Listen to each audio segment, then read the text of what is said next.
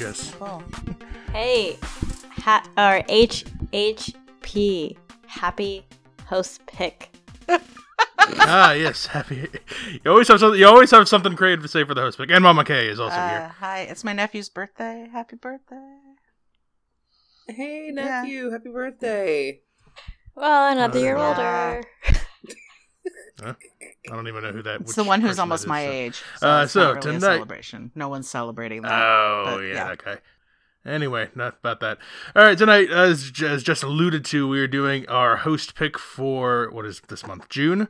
We're doing month of June host pick. Uh, for those who have not been on, a host pick is where one of the four of us here picks something for the rest of everyone to watch. Uh, instead of doing our rating system, it's less formal. We just kind of talk about whatever the host wants to talk about. And instead of being a movie, it could be it could be a movie, but it could be also be a documentary, short series, TV show episode, something on YouTube, just anything that's free online and around movie length or shorter uh, that is eligible for host pick. So it was my turn this month, and for the first time, we're doing a sequel to a former host pick because I had so much fun last time talking about an animated series on Netflix called Love, Death, and Robots. We are doing Love, Death, and Robots Volume 2 because a second volume of Love, Death, and Robots came out. Uh, recap Sequel's on that. always worse, Brennan. Number two is always the worst. Yeah, you say that, except for Empire Strikes Back. Except for Empire Strikes Back. Captain America Winter Soldier, and you know, there's except you like First Avenger. No, we don't have time for that. That's a terrible take. Uh, so Love, Death, and Robots Volume Two. Last time there was 18 episodes. We only covered six. This time there are eight episodes, and once again we are covering six. So I cut two out. Uh, last time for people who don't remember, Jess and Mama generally liked most of the episodes. A couple didn't like. Uh, Nicole was much colder on the series as a whole and did not like almost anything. She liked one or two episodes. So we'll see if things have stayed the same, if they've changed. What? I said me? Yeah, you. I have, you've, you've never disliked anything we've done on this show. Let's see if we've grown through COVID. Yeah, grown, uh, changed. Grown or know, lowered standards? Oh, Let's yikes. reveal our hands already. So these are the six episodes we've done. We're going to go through each one at a time. Automated customer service, ice, pop squad, the tall grass, all through the house, and the drowned giant. So if you haven't seen any of those six episodes, or the other two, which we are not doing, but I'll talk about them briefly at the end, uh, they are all on Netflix. It's an animated anthology, so each episode episode's its own unique animation style, unique its own story. They're not connected really. Uh, so yeah, on Netflix, go check it out if you have any interest, because we're going to spoil each one. And since there are six, each of you get two. So who's going to start us off? Why don't we start with uh, a lighthearted one, an easier one to talk about, I think. Automated customer service. Let's go to Nicole. Kicks things off. What'd you, what's this episode about? What'd you think of it? Whoa. Okay. Um. so, so, automated customer service, in my this this is my opinion, Yep. is a WALL-E style. Uh, wow. short short clip um of this i guess it's like a like an old folks community where everything is uh machinized and people don't really have to think for themselves anymore which sounds amazing actually but um I'm It's a- almost of- there. I can't wait. well, well, no, no, I don't want you to be there because one of my biggest fears is that machines will overtake us in our lifetime, and we will be left to fend for ourselves versus the smarter machine. And that's pretty much exactly what's happening here. Um, we got a very grotesque looking older woman. I don't know why they made her look so real, but but so protruding. I don't know what else to For me, it was her. just the haircut. Her haircut was The haircut? Oh, it was a lot more than the haircut. It was fabulous. I actually loved the haircut. It was Oh. the bulging eyeballs that were really great. Um, For those who remember hands. last time, listeners, not you guys, I don't know if you guys remember anything from last time. It's similar animation style to when the yogurt took over, where it's um it's like kind of old 3D animation, like old low tech 3D. It's stylized. yeah, it looks like but, um, Wallace and Gromit, kinda. The this this woman has this cute little poofy dog, and um, this anim like animatronic like robot vacuum cleaner is starting to malfunction.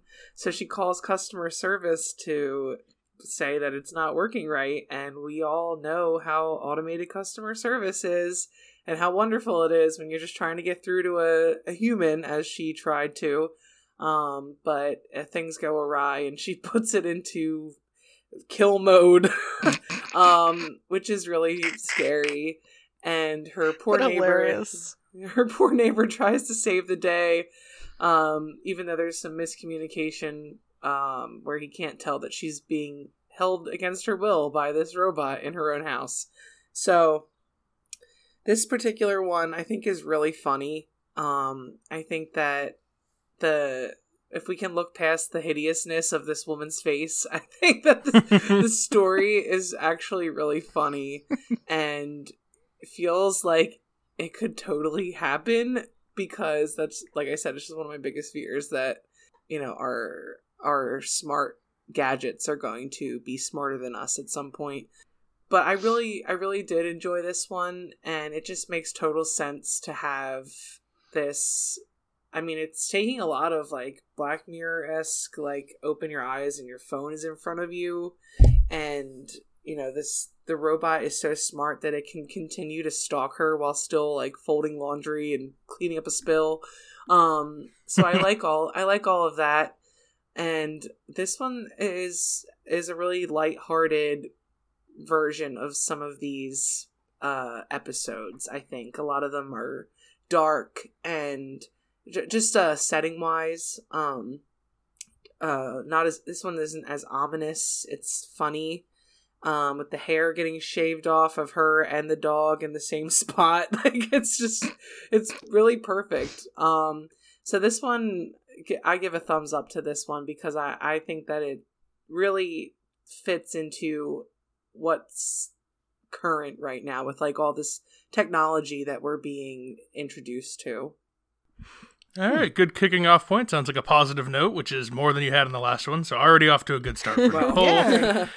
Now, if people remember from the last episode, Jess uh, on this episode from last time took some very detailed, just like notes, where we can get a, a nice peer into the mind of how Jess Jess works when she watches things like this. So, Jess, why don't you tell us what you thought about uh, this episode?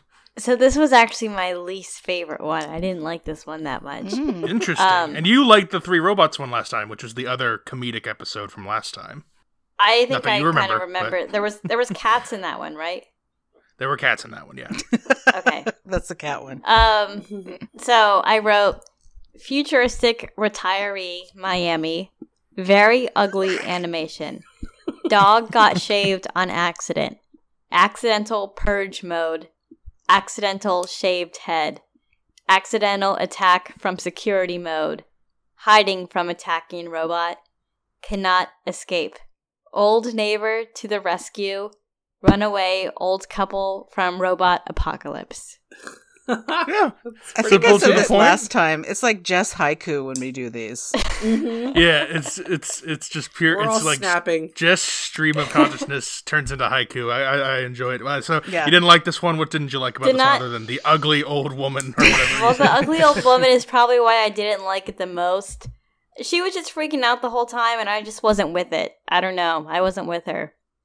I was. I Hmm. was just not interested in the plot. I guess it was just her kind of frantically avoiding these attacking robots, and uh, I don't know. It just didn't speak to me.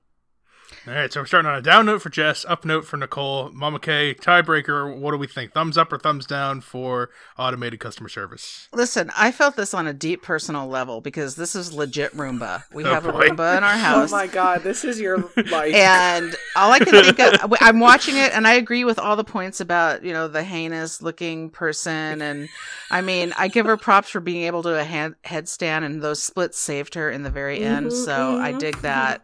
It's true. But um, I all I could think of is, oh my god, this is probably exactly what my dog thinks every time Roomba goes off. Like Yeah. my dog is terrified of Roomba and hides in the bathroom and is probably thinking that is going to eventually kill me. So, um, I yeah, I'm a thumbs up on this. Uh, it it it is a it is the funny the funniest of of the ones that we watched and um lighthearted but also i mean deep down scary as hell so and like i said that is, that's probably my future i don't think by the time i get there which is very soon this is going to be a problem but maybe by the time y'all get there you might have to be worried I don't know. I think some of the gizmos and shit that um your husband would purchase in the next couple of years. True, he is very in this into all this stuff. If you watch the first thirty seconds where they go through the town and like it's like hip hop music playing And, while and all they the all old people have are like, like slumped movable over. legs.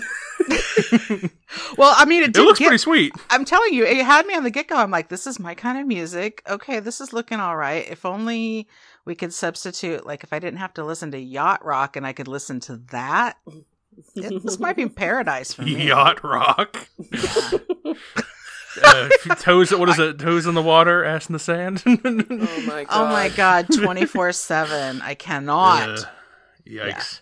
Yeah, Uh, so I, I like this one. It's a f- it's a funny, lighthearted one. It's it doesn't quite work the whole episode. Like not everything lands for me.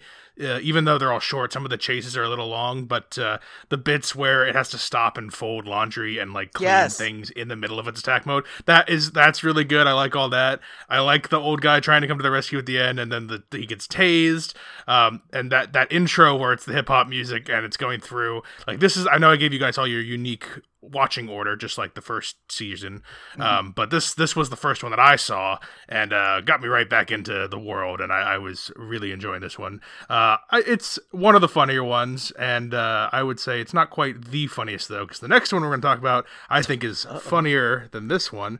Uh mama k why don't you talk about our next episode all through the house? Well, I was hoping you were going to pick that one because I'm looking down the list going, oh, what could possibly be in the realm of humor?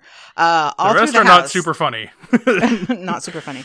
All through the house was fun. It was the first one I was asked to watch during um, this assignment, and uh, it's the story is basically about these two little kids. It's Christmas time. Santa's coming.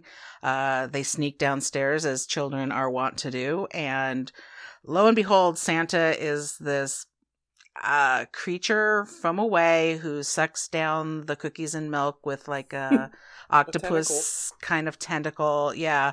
Um, and scares the crap out of them. They wind up sort of huddled, and then the creature gets very close, and the creature says, um, you know, their name, and then there's a pause, and then says that they're good, and then spits out a present and does the same for the little boy. The little boy is obviously a lot more concerned for some reason, probably because little boy, and um, spits out a very long present for the little boy, which I found that to be really interesting. Anyway, um, but my conclusion on this is that this needs to be shown to every five year old and every year at Christmas from then on. oh Um, gosh. Because it's, you know, it's just a little reminder of, you know, you should be good because you don't know what's going to happen if you're bad. It could be really bad. And that's where it ends is with the little kids in bed going, what would have happened if we were on the bad list, right?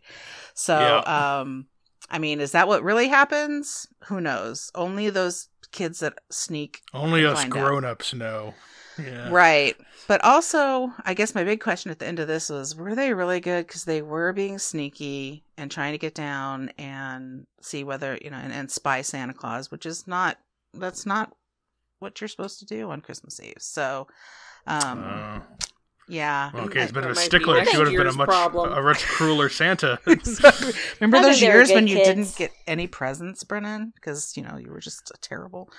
No. yeah. um yeah so um uh, this was a good this was a good jumping off point for me because i i did like it too. The animation style was very pleasing to the eye. It was um really um modernish looking for me so and i liked it. I like i like the the thought behind it and it's you know just a twist on your regular you know fairy tale and i kind of dig that so i'm a thumbs up for this.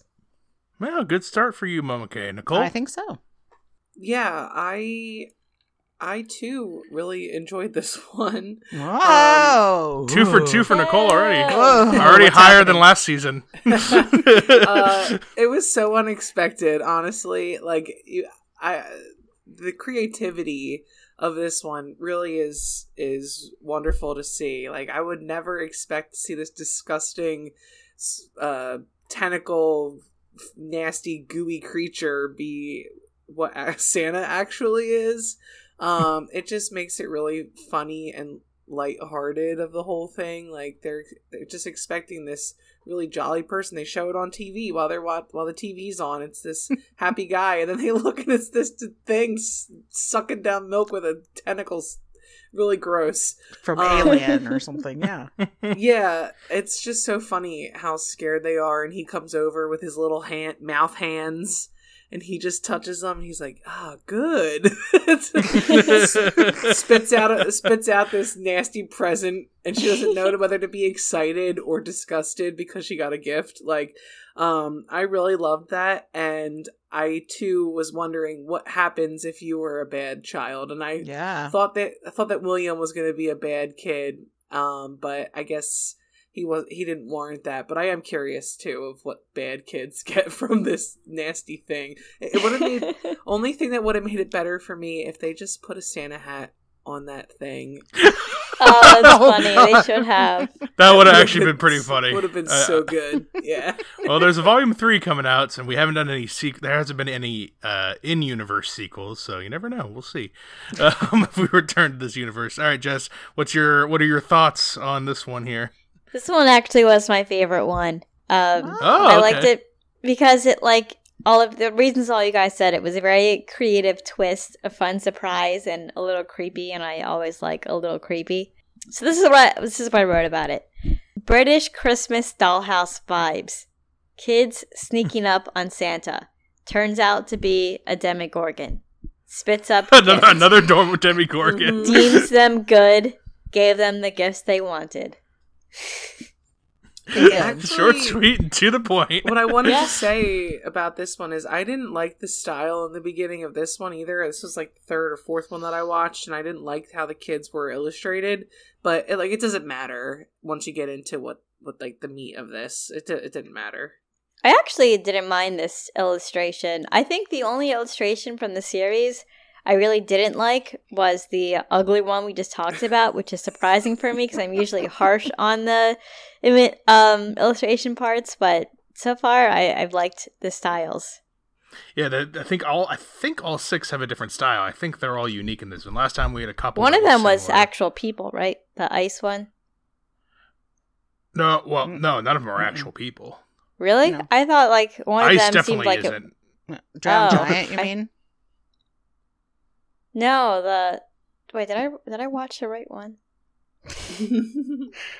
She started watching. All right, well, we'll, House. we'll we will cross that bridge when we get to it. If you watch a different one, just you and I will do that one. So, uh, any, anyway, I, I it sounds like we're four for four on all through the house. I like this one. This is probably my favorite one as well. Um, it's first time I watched this, I was audibly laughing through the whole. Pretty, it's six minutes long, almost the whole six minutes. As soon as Yeah. they see the creature, which is a uh, like a, a Demogorgon. Yes, I, I could see that. If you're looking for an older reference, uh, a xenomorph from Alien mixed with like a Guillermo del Toro kind of creature, like the Pale Man from uh, yeah. from uh, what's that called? Uh, Pan's Labyrinth. It's got yeah, it's got Guillermo mixed with uh, G- G- uh, H or uh, Giger vibes. Um, really funny twists. Uh, I like that it's left up to our imagination what happens if you're bad. It's a good, funny last punchline, and it you know it's better than showing whatever ha- would actually happen. Whatever you can imagine is going to be better than what actually happened. Good shock value. Um, and yeah, I, I really like this one a lot. This one is super funny. It's one of it's after Yogurt took over from the first season. This might be my second favorite of the whole series. I really, I really like this one a lot. Um, very funny. So let's move on now to one where Jess gets to start the conversation off, and we'll see if she actually watched it. I think hopefully, hopefully she watched the right ones. Uh, but just t- tell us about what happens in the tall grass. All right, so the tall grass. I like this one. Started out saying 1800s train ride, the crash. Went out to investigate. Smoked a cigarette before going back on. Something in the very tall grass. Frightened and got lost. Missed the train. Perhaps a monster. Running and fighting off the skeletons. The trained man scares monsters with fire. Explains the secret curse. Interesting. Okay. What? Uh, so you like this one? What'd you like about this one? Uh, I think because it was creepy. Like I, why I liked all through the house. um, it it reminded In me a of very like the- different way. Yeah, this one's not a comedic creepy. Well, this I is guess in the pure fact that it's just like there's just Yeah. a monster there, and that's just the genre that I like. I wish I kind of knew more background behind Secret Curse, but I'm okay with not knowing more because that would just make the episode longer. So That's right. These good. are like short little fables, so we get you know just enough to think about, but not we're not going to get whole worlds, except for one of them. One of them we get a pretty well defined world. But uh, all right, on to Mama K. What'd you think of Tallgrass? I could see you loving this one. So, yeah, tall grass. I had one comment that I wrote down in big fat letters was why question mark.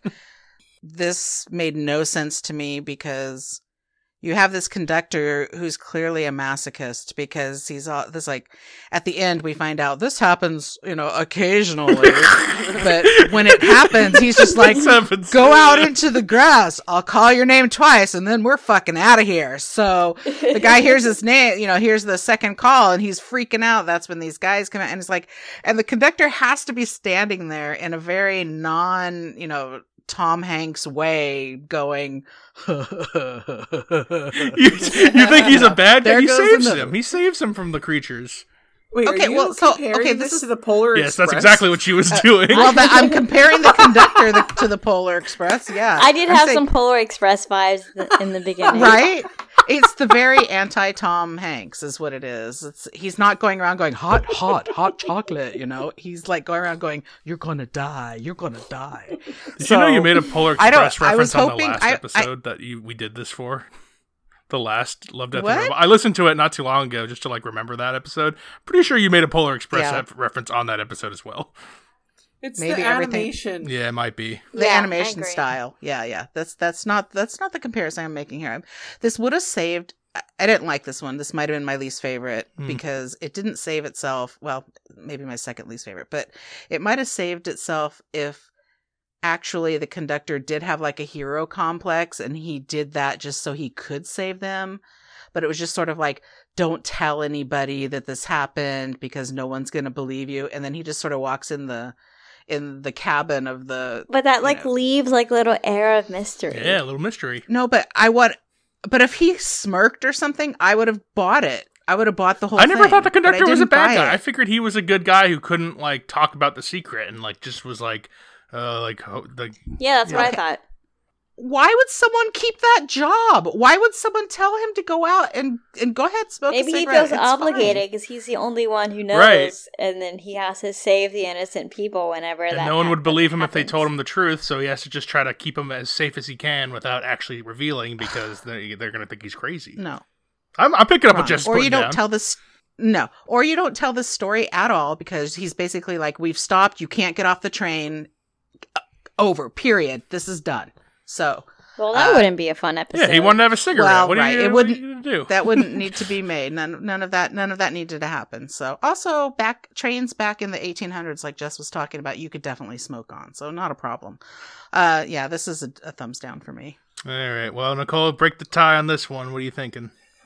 Mm, I'm gonna call this in the middle. I'm gonna call it a draw. I'm gonna call this one a draw. Um, yeah, I mean the story is interesting. Um, of kind of what those creatures are actually. Um, I agree. I don't think that guy had to get off the train at all to go smoke. So that was like he could have really. This could have alleviated a lot of problems. But it really looked like the train was on fire when like they I thought it was too. I thought it was. I too. was like, uh, what? but you know what? Now that we think back to it, maybe he was warding them off from the back of the train with the fire that he saved the guy from. I don't know. Uh, maybe they were trying to get on the train. stretch. Yeah, I don't know. I I thought the same thing too. It looked like it was on fire. But I did say that one of my biggest fears would be like going into like a field and not being able to find your way out. So that was definitely a heightened experience. yeah, you were freaked out at the beginning of this one for sure. You were like Yeah, actually tense on this one. I, I don't like that. That's very scary to me. So Um, other than that, I, I also couldn't hop on board with. Oh Um, no! Uh, Whoa. uh, with the. Um. I fucking forget what I was gonna say. Uh, with the storyline, wasn't it's not my favorite. That that's really all that I have to say about this one. It's I, I liked other ones more than this. Okay, well, um, I mean, this isn't my favorite of the series, but I, I kind of, I'm more with Jess in that I like, I enjoyed the ride, uh, the ride. Uh, oh my god, you guys. Uh, I, it's it's a it's a fun like it's a fun fable, fun fairy tale, which is a lot of the best ones of the series. Uh, there's the ones that build a world really quickly and have like good fleshed out characters, and that's hard to do in a short ones. And those are really good. Other than those ones, though, my favorite ones are the short little fables, like the Christmas one, like this one. There's a couple from last series that we did. Where like I don't need a full explanation on everything going on. I like just like uh, here's our couple of characters. Here's the predicament that's going on. Uh, scare me, make me laugh. You know, do do whatever you got to do in ten minutes, and then end with a little like, oh, what happened? Nobody knows, or what would have happened. Like end it with a little like the story's wrapped up, but think about this. Like I think this this accomplishes that. I think it's a good little like campfire story. So I like the tall grass well enough. It's not one of my favorites, but I think it's passable. Uh, and now we are at the halfway point. It's time to find out if Jess actually watched the same episode as the rest of us. So uh, Nicole, Nicole, tell us what happens in Ice. So, to me, Ice seems to be set in some futuristic Arctic world. I'm not really quite sure if this is like post apocalyptic and some location has been frozen over or something, but The a lot of definition says ice covered colony planet. So it's just some sort of future where we have colonies on other planets. So Okay. Yeah. Yeah. I mean, there's a lot of machinery there to either dig up oil or something like that under a crust of ice. And yeah, it sounds I, I like didn't watch this. all right, so Jess, I think I know. Jess, I think I know which one you watched. So I watched Ice Age. You watch that? With, oh, okay. So that's from season one. You and I can talk about that a- Oh. after this. Just a quick, a quick, a quick one, a quick talk. So Jess will omit herself from this. Nicole continue. Uh, Nicole, Mama K, and I will do this one. Oh, um, but uh, yeah, it, it has a family that must have been relocated here for work, and the dad has to work these long hours. It seems like kind of like a uh, a working town, um, much like I imagine an oil refinery town is in the United States, with just men that work their ass off to provide for their families and um, young teenage kids that have been picked up and separated from their lives many times to go live with you know while the while the father go work, goes to work in the fields per se. So the difference with the kids is there's one that has some sort of uh, I can't even remember what they called it. Uh, extra powers, uh, All- super Yeah, sup- all the people are genetically modified on this planet except mod- for mods. they're mods. Yeah, It's except for the one kid. Yeah. So what are the brothers? Se- Sedgwick and Fletcher. Sedgwick is the and he's not the older modified. one, which I didn't Yeah. think he was at first, but Right. um, he seems like a normal guy, an extro, and tries to keep up with his brother. Meanwhile, he's, I guess, his parents think of him as a loner, as do other people, because he's not the same. Um, but just a typical two brothers trying to be the the the outcast is trying to be in with the crowd, and um, they decide to go watch this whale breach um, of these like neon whales that come up every now and then. And I guess if you have this mod modification, you can run quickly and do these crazy stunts to get away from the breaching quickly. But Sedge tries to keep up, and we see that they really can't keep up, at, nor can the other brother, but they still manage to stay safe and get to see this amazing experience. And the brothers are kind of both taken in by the crowd at the end, barely. Um, it's interesting, very interesting story. The illustration of this one is more more anime-ish than other ones i would say um it's not a style that i i particularly watch very often but it I think it adds to the the cool the coldness of this one. It feels very cold. It feels very um, aloof a lot of times. So very interesting. A lot of sharp lines. Um, which which adds to just how like easily these people can like jump up in the air and like do these crazy things. So Yeah. I like that aspect of it. Um, the story, I don't want to say it's lacking, but I feel it's kind of basic. Um, I don't know if there was something else maybe they could have done to really show off the skills of the people. I don't really quite know what they're trying to get at in the terms of in terms of the message of this one. Um, so um, to me, it has gives I give it a pass, not because I was totally blown away by what I watched. It was just fine. This is the same creator who did uh, Zima Blue last time. So the same team who did Zima Blue. It's the same animation style. Oh, Uh, I don't yeah. think I like that one. Hmm. Yeah, Jess and Mama glad actually K. didn't watch this. Jess and Mama K were detractors of Zima Blue. Nicole liked Zima Blue from last time. Um, but uh, different story, definitely this time. The, the Zima Blue is very heady. This is a little more straightforward. Uh, Mama K, what did you think of this one? Um, well, thanks for letting me know that I didn't really care for it last time because I didn't really care for it this time either. Okay. I think I've Consistent. I've got some growth in it in that I think uh, the anime the anime style a lot of what Nicole said is I'm I don't want to say because it's going to just be reiterating it but the sharpness the anime style not my jam uh, I think the story in this one might is a little um more thought provoking than the other one only because I'm watching this happen and this there's everyone's mods I don't really know why the other boy is not mod um, I don't know if that's explained or I don't not. get it either. No, but I Um, mean, we. I mean, that's just kind of what you're presented. He's he's the outcast. Go go. Right. go- I don't know if it's there. supposed to be like representing that perhaps the the older one is like autistic or something. I don't really get it. Well, I took it as like uh so these guys are like uh I don't mean to cut you off. Okay, these are like skater punky kind of kids. They want to go and Yeah. race these whales and do these extreme stunts. There's though there you know everyone knew those kids in high school or college or whatever, and they're those kids. Yeah. And there's the one brother or friend who's kind of lame and he's kind of not like everybody else. He's not like up to speed, but he wants to prove himself and be like, I can hang with you guys. I'm just as cool as you guys are. And that's this kid. In this case, instead of cool kid and like punk skater whatever kids, it's the it's the modded teenagers and then Yeah. there's the, the regular guy. Yeah.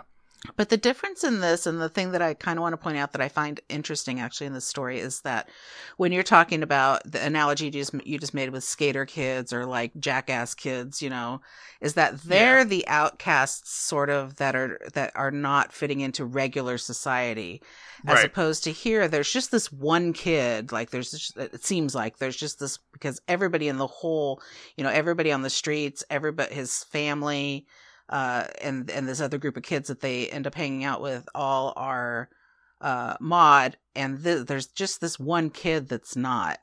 And um, I think that's what's a little bit different for me, and it had me thinking of a couple of different things. Mainly is that you know this feels futuristic because you know different planety. We don't really we don't have other people or on planets that I know of.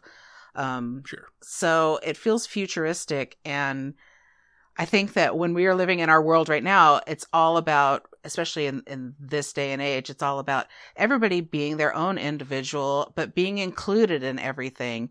And you kind of hope that that's the world that we're pushing toward right? That's what we want it to look like.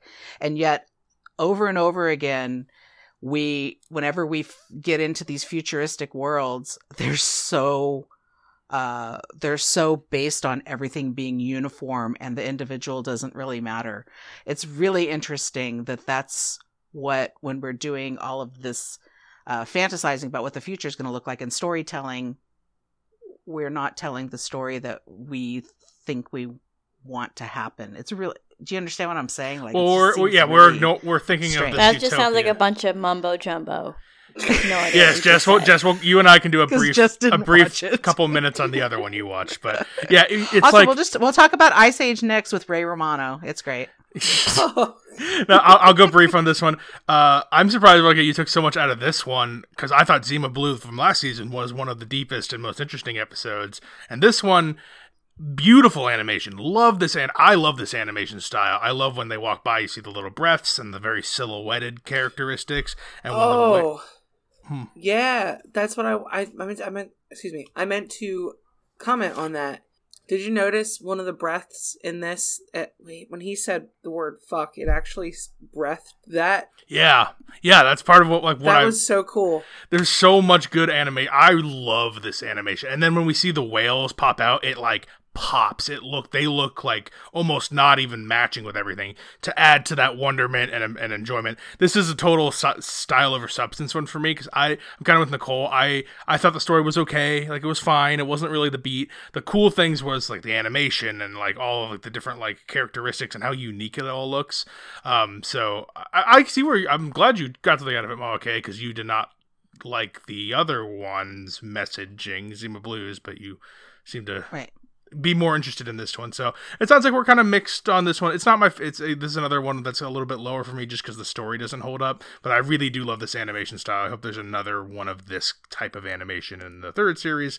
So uh, Jess, I guess you picked the right one to skip because it sounds like you wouldn't have enjoyed this one anyway. So let's do a quick, a quick, a quick five minutes on Ice Age, which is from season one. You're right. It is the only Love, Death, and the Robots to star real people in it. Uh, and thi- Oh. and we'll talk about this one because I this was on the bubble last time when I had to pick six episodes at 18. This was on the bubble. It was down to this and a couple others. So um yeah, go ahead. What do you got for uh, Ice Age? So I think you guys would have liked it. Um, apart from my notes, I'll read that too. But it's basically like this young couple move into an apartment together. They open their freezer and they realize there's a little civilization in there. So at first they saw like a woolly mammoth and the ice age, Yep. and then time goes by extremely fast. So every second goes by, you can see the world advancing. So it's like then it turns medieval and then it turns to industrial revolution and then they just kind of watch this little world in their freezer. And that's that's basically the whole glimpse of the episode.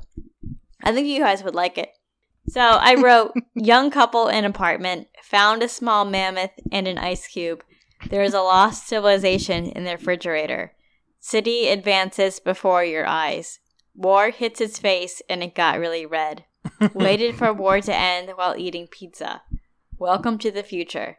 The world restarts. A question mark. Based on that description, uh, uh, Nicole, okay, are, are interested in watching this episode? Yeah, this sounds really fun, actually. It's got to be better than the ones we watched last time. Yeah, I know you, you were not a fan of the other. This was on the bubble. It was actually this or Fish Night, which you guys all like Fish Night. So um, I, I think I picked the right one. Although it sounds like you guys would have liked this one too. Uh, yeah, this one's a fun one. Uh, every time they close the freezer door and open it back up in like an hour or two, just is right. Like civilization has advanced to a certain point after we get That's past awesome. what we. And every once in a while, we get a little glimpse into their life where we see these like two construction workers sitting on a beam, and then and then you see like a freeze frame of Mary Elizabeth Winstead and Topher Grace looking in, and there's like who are these fucking idiots? Every every every once in a while, they they come in here and they just stare at us, and they- they're completely frozen because time is moving so fast in the freezer.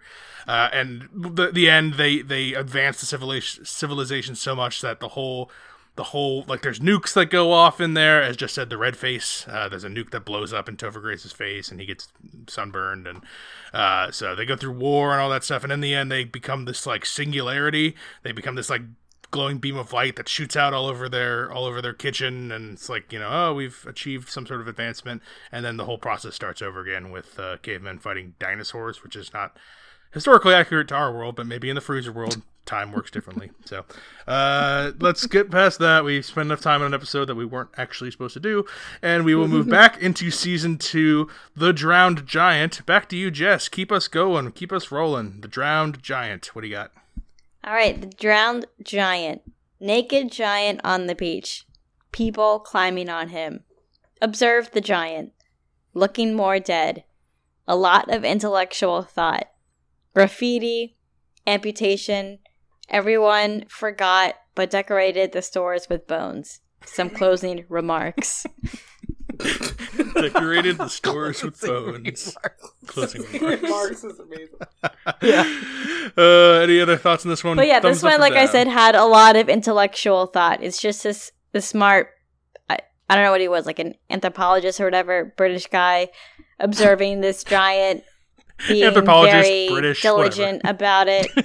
Yeah, there's not really much of a plot. I thought like maybe the giant would awaken and scare everyone. That's what you were really hoping just a- Just a washed up naked guy and a lot of words. All right. Well, that's yeah. This is a, a little bit more of a, a, a thinker, I suppose. Well, okay. Thoughts on the on the drowned giant? Uh, I really like the animation style in this. It was super realistic, and the thing that really caught my eye was right at the very beginning when uh, we find the giant on the beach, and this guy and his crew roll up. That there is animation, like they're focusing. There's a focus on him, but the rest of the animation is, you know, muted and just like it would be in a film. I mean, it was very film quality uh, animation. I liked it. I liked that very much. Um, the story of the giant, I really was like completely involved in this. Like I Interesting. uh as much as jo- Jess wasn't um I was No, I was mean, in, I did like it. It was just a lot of a lot of talk and no action kind of thing. It's the whole thing is a narration. The whole thing is a Yeah. narration of the guy observing the giant washing up, being graffiti, decaying, yeah, all that stuff. Right. Um, there was a lot of interesting choices, I thought, and this thing had me, and I think it was, uh, I, I thought it was sort of going to be my number one until the very end, and then it kind of bummed me out that the last thing that they talk about is the fact that now his penis is like a circus memorabilia thing, Yep. and I'm like, did they have to do that? Why did they have to do that? Because there were no animated boobs this season. Well, there were many other opportunities while he was laying on the beach to explore the penis area, and they didn't do it. So uh, I think they kind of did it in a cheesy way, and I'm bummed about that. Um, otherwise, I liked it. I did. I mean, I'm I'm mad. I'm so mad at humanity that they would use this guy as like their own personal jungle gym and graffiti board. Uh, you know, making sandcastles on his stomach is not okay. I was like, I I was really I wanted to know about this guy. I was the guy wanting to know about this guy. So, um I liked it. I liked the real I really liked the realness of it and I it was it's telling. It was telling for me about how awful people. Yeah, this spoke to your art history background and your cynicism towards humanity. So there you go. You were very much that guy. uh, Thank you so much. All right, Nicole. What I, I know you had a, an overarching thought on this episode, but what what are your total thoughts on the drowned th- giant? I didn't really like this one. Um, I wonder if it's because it was one of the last ones that I watched, or if it's because it was just a one guy talking the whole time that bored the shit out of me. Um, maybe it's a combination. Um, but what his like mysteriousness really, I don't care about that. I don't find someone's deep thoughts being thought provoking to me usually. you mean the giants? The giants' story is not interesting to you? Uh, that I didn't find a story. I didn't. No, there is hear is a no story, but the thought that there is a story behind it, but you, no one's ever going to know it. That's not interesting. well, that's the problem. Is that where okay. where are the fucking inve- uh, investigators and the FBI and the police? Anybody to come very back where this upset fucking no guy came from? they just left him there to rot. It's horrifying. Like I, t- I too would love to know the background of this giant and where it came from. Is it from the sea? Is it from land? Is it from the sky? It just showed up one day and nobody is there to friggin' figure out if it's a human or a humanoid, anything. Like it just really pissed me off that this it seems like a really amazing discovery just went to waste. And the only thing here is some is some scientist dude that doesn't even do anything about it or whatever he is. It, uh, that, that really irritated me with this and i wish that it was something more. I really wanted to hear his story and i totally agree with you mama kay. I think that it was you know disgraceful to see what humanity does to something like this. And it goes back to you know many of a thing to realize what humanity can do.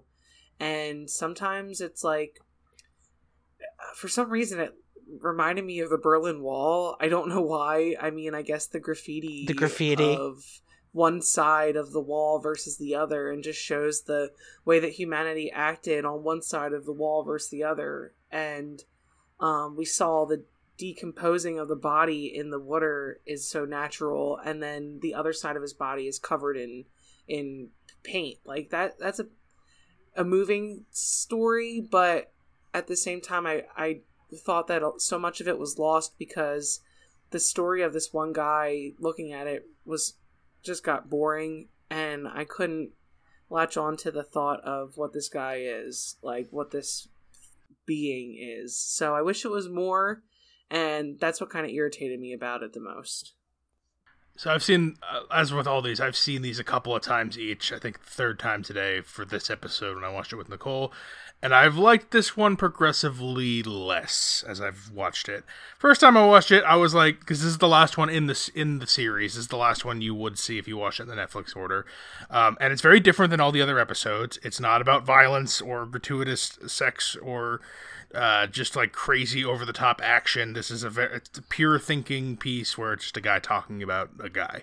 Um, and there are interesting things that I think about this, and like the the penis in the museum has a part of that at the end because it's it, it, the big point at the end is that no one remembers the giant. People think of it as just the beast of the sea.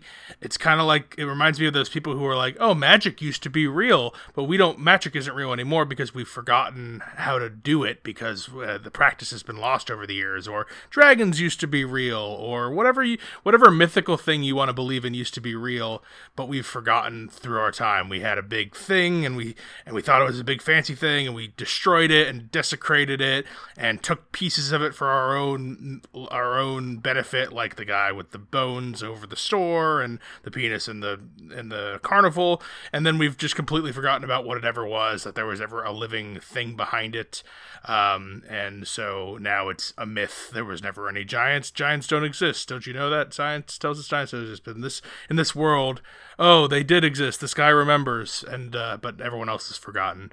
Um, so if you have to ignore the FBI, CIA, police, like going in and doing a deep Area 51 level investigation, and you also have to be on board with the fable aspect of a lot of these, where like it's not literal, it's telling a a, a story that is a little more like oh interpret it like think about like what this is saying about our society. Um, so i i like this a little bit less each time having said all that i like it a little bit less each time because the ones that do that fable thing good um, they're better than this episode. And the ones that do like the over the top gratuitous violence, that they are more entertaining than this episode. Uh, I've I've grown less enthused with this. It's the only one written and directed by Tim Miller, who is the co-creator of the series with David Fincher. He's the guy who made the Deadpool movies, so he's one of the big voices behind this. It's based on an old J.G. Ballard story about the uh, the drowned giant, but that's enough time spent on this because and also this was the most um, polarizing one for people. It's a love it or hate it one. A lot of fans from oh. the first series hate this one. A lot of people who now like the series like this one, like new converts. Um, so people who like you know the over the top violence and sex do not like this one. People who want to think or tend to like this surprise. one. So not a surprise uh, at all. So let's end then with our last episode. And this is just like we ended with the most popular ones last time. This is the number one episode by most people. Everyone seems to love this episode. It's by far a, the first out of these eight for most people. Mama K, bring us home with Pop Squad.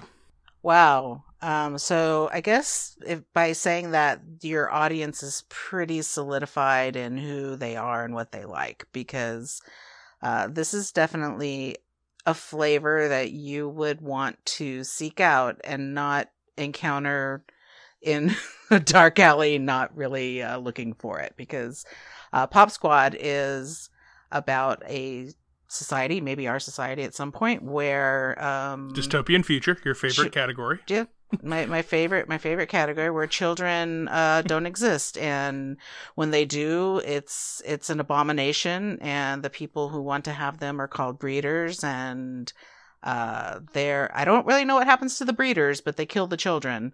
So uh, my thought in the very beginning when I saw the first scene where they did that very thing I thought well if there's a couple kids and there's a couple adults, just kill the adults and then let the kids live because it's you know it's a zero sum game at that point. So it's interesting because it's not something that you know most people are going to have um, an appetite for. Nobody seems to uh, want to go around killing kids, babies, and toddlers. And this guy who is um, an enforcer, a police officer, is is the main character of this, and he has to go do it. And then uh, it it obviously pains him to do it, and he thinks about it for some reason. This one kill a lot, and then he comes across. Uh, he's uh, he's alone, and he comes across this woman with a toddler, and he um, he spares them. Winds up losing his own life, killing killing his partner. Right? Yeah, that's his partner. Yeah, I thought it was his partner. Killing his partner and wind, winds up dying in the process. So I don't know what that says at the very end of of you know to to analyze the whole thing, but I think the concept is is interesting.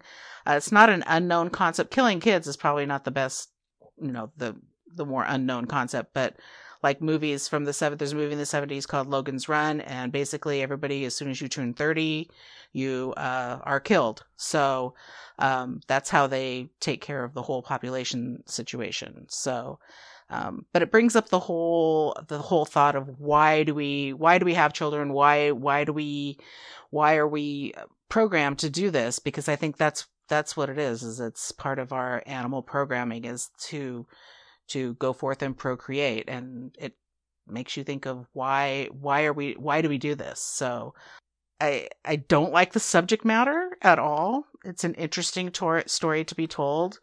It's probably not something I would want to watch again, though. I I I, I get what they're saying. There you go. that's uh, that's probably the best take I could imagine from you, Mama K. Uh, uh, Jess, give us some cliff notes on uh, Pop Squad.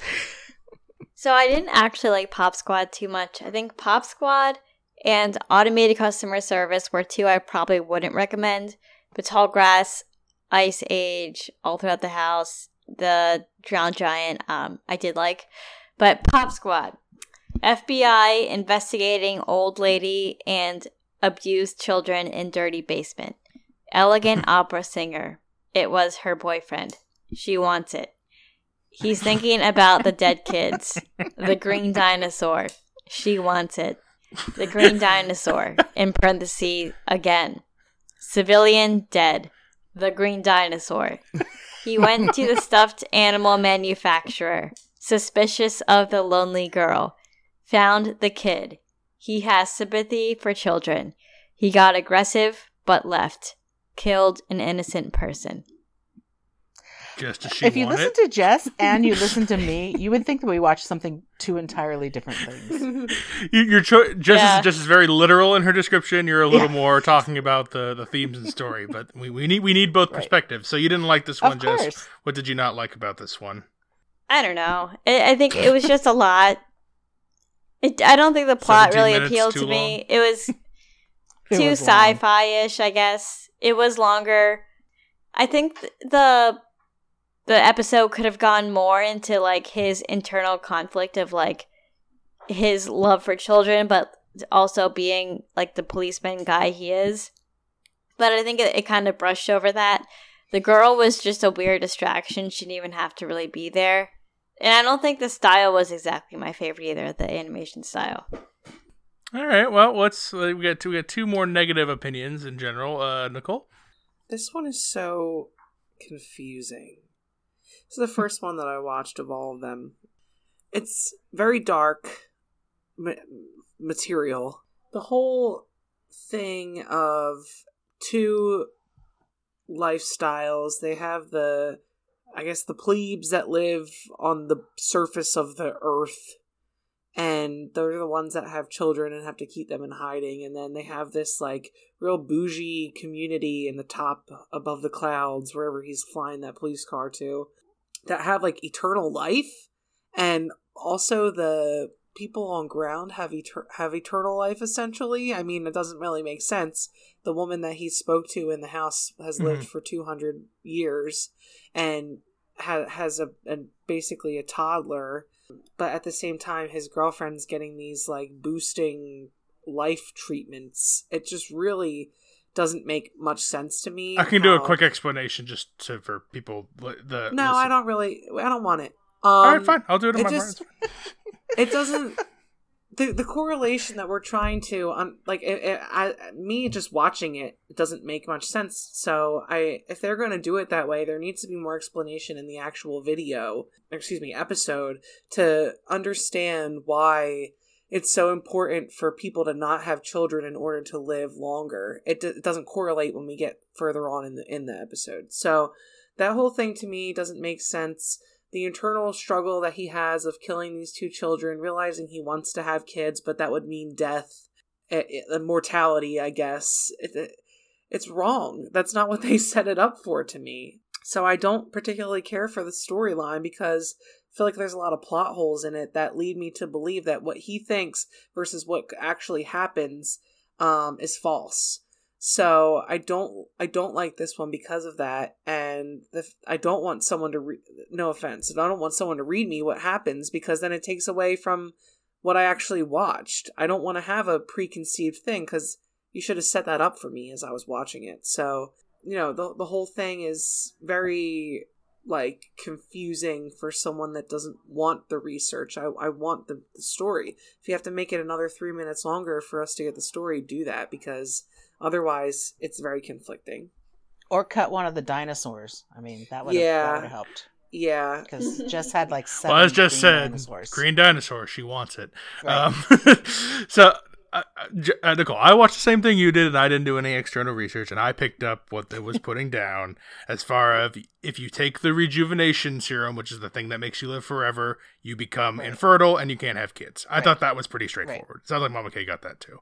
So, But it does. It, it doesn't sound make sense to me. How how long is the current is an uh, average lifespan then? Because you're the immortal. woman had a, a child and she was two hundred and fourteen years old.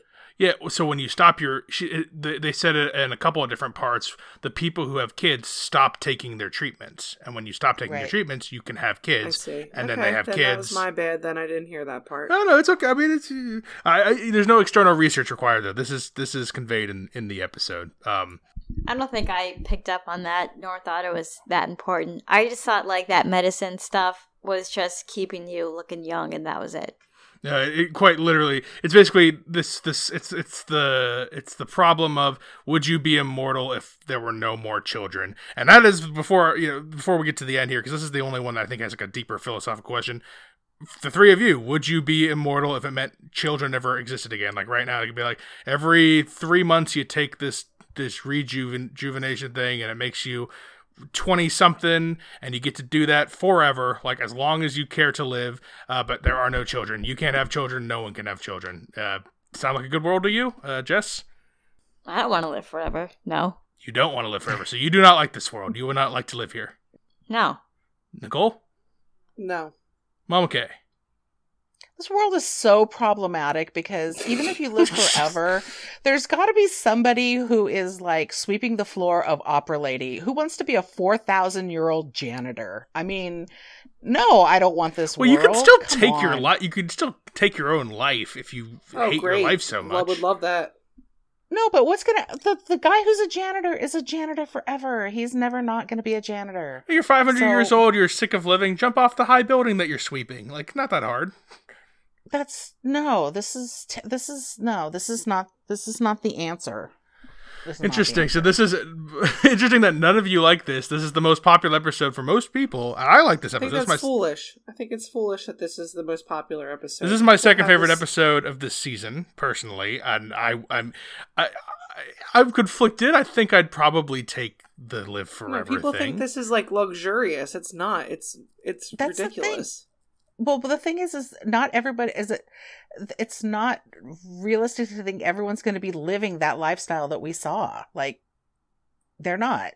No, but like, t- like, take your lifestyle right now. If you could replicate this level of whatever you're at forever, I, I, I would consider that. And then if I got bored, you can always take your life. But I don't think I'd get bored for Dude, 80 years. I think I'd get bored after hundreds have, of years. I have hip pain every morning when I wake up. Okay, these people are- No, I'm not going to live another thousand years with when these people No. take their rejuvenation, they, they don't come back as 50, 55 year old women. They come back as, you know, people in their 20s or 30s.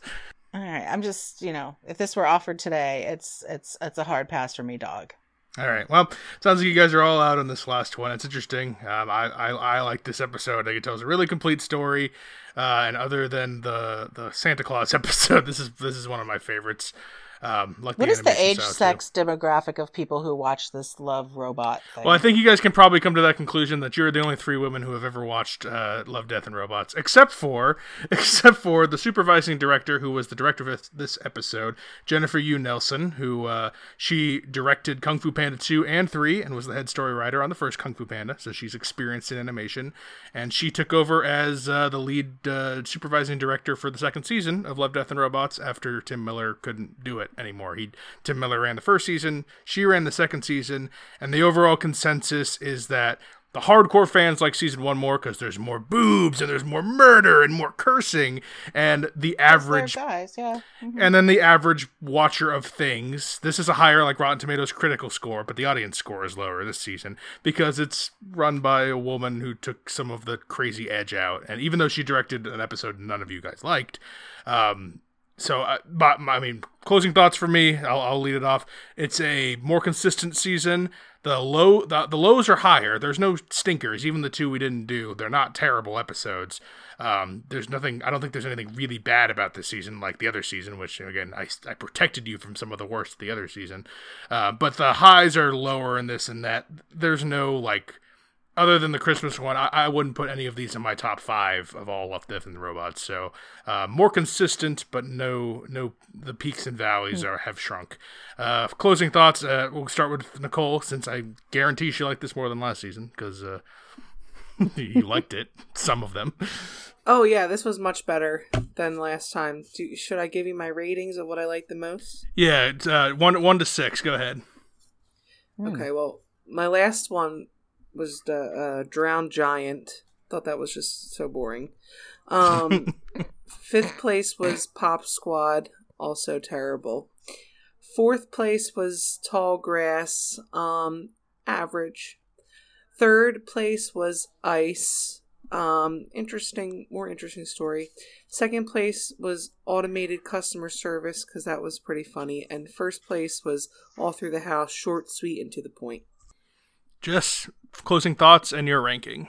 Um, I like season two significantly better. I think more quality, less quantity. It's the way to go.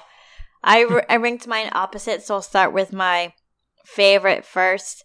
All through the house, tall grass, ice age, the drowned giant, pop squad, and automated customer service. There, that, that Oh. lines up. So we've got two likes of season two better and uh, similar, but a little little couple difference in the rankings. Mama K, closing thoughts and ranking.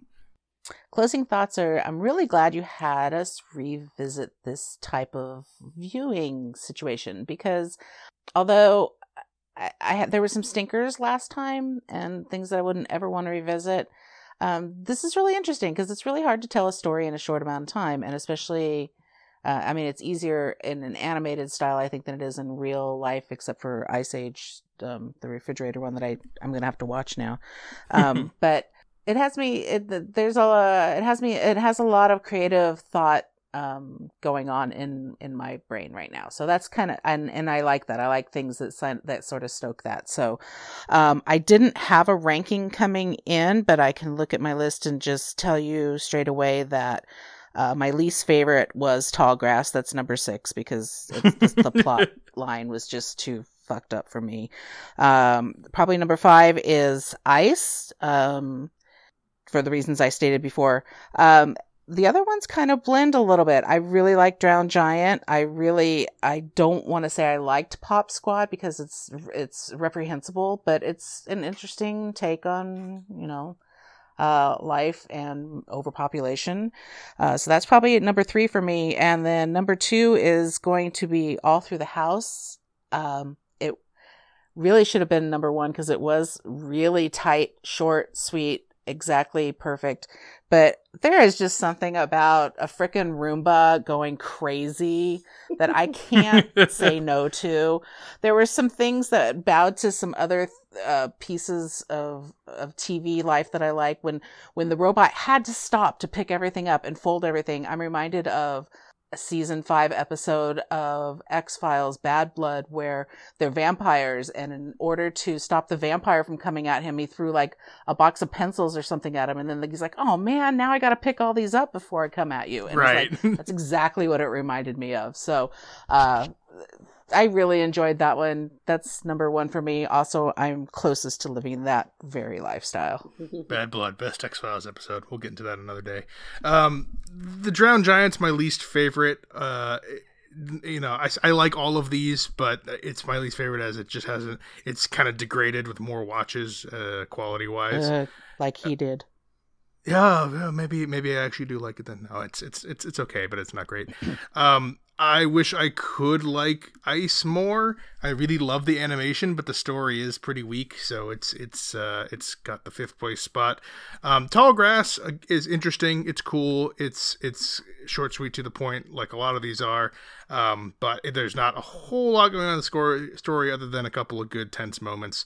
Um, solid though, I like it. Automated Customer Services three, some good laughs, a little inconsistent in the delivery of the story, but uh, some of the higher comedy points of the whole series. Pop Squad's number two. It's the most fleshed out world, uh, interesting society. Makes me makes me think. Not you guys, I guess. Maybe Mama K a little bit, but uh, and number one for me. And it sounds like our consensus number one. We all have it number one or number Yeah. two. All through the house is dope. It's so good.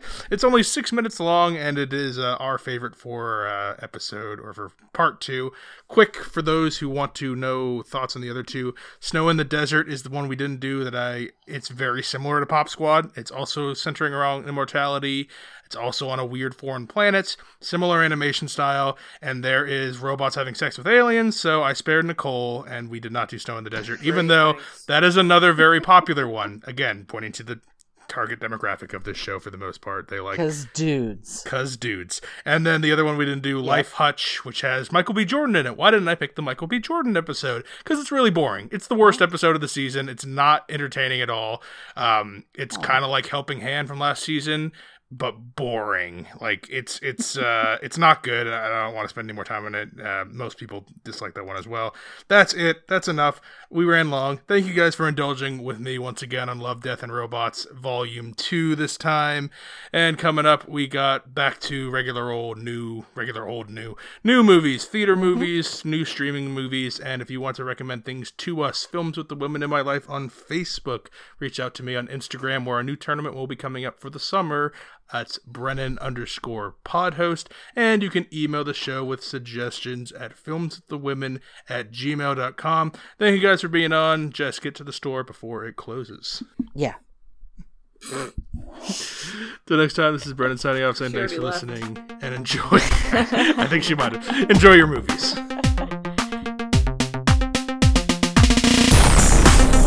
Thanks for listening to Films with the Women in My Life. If you enjoyed being a listener in our life, please rate and subscribe on Apple Podcasts or on your favorite podcast app.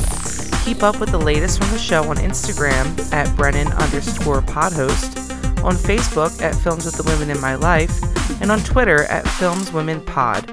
Finally, you can email the show with questions and suggestions at filmswiththewomen at gmail.com. Original music for the show was created by Ian Burke and Chris Iwanek. Original artwork created by Nicole D'Alessio. This show is produced by Brennan Snyder. Thank you again for listening and enjoy your movies.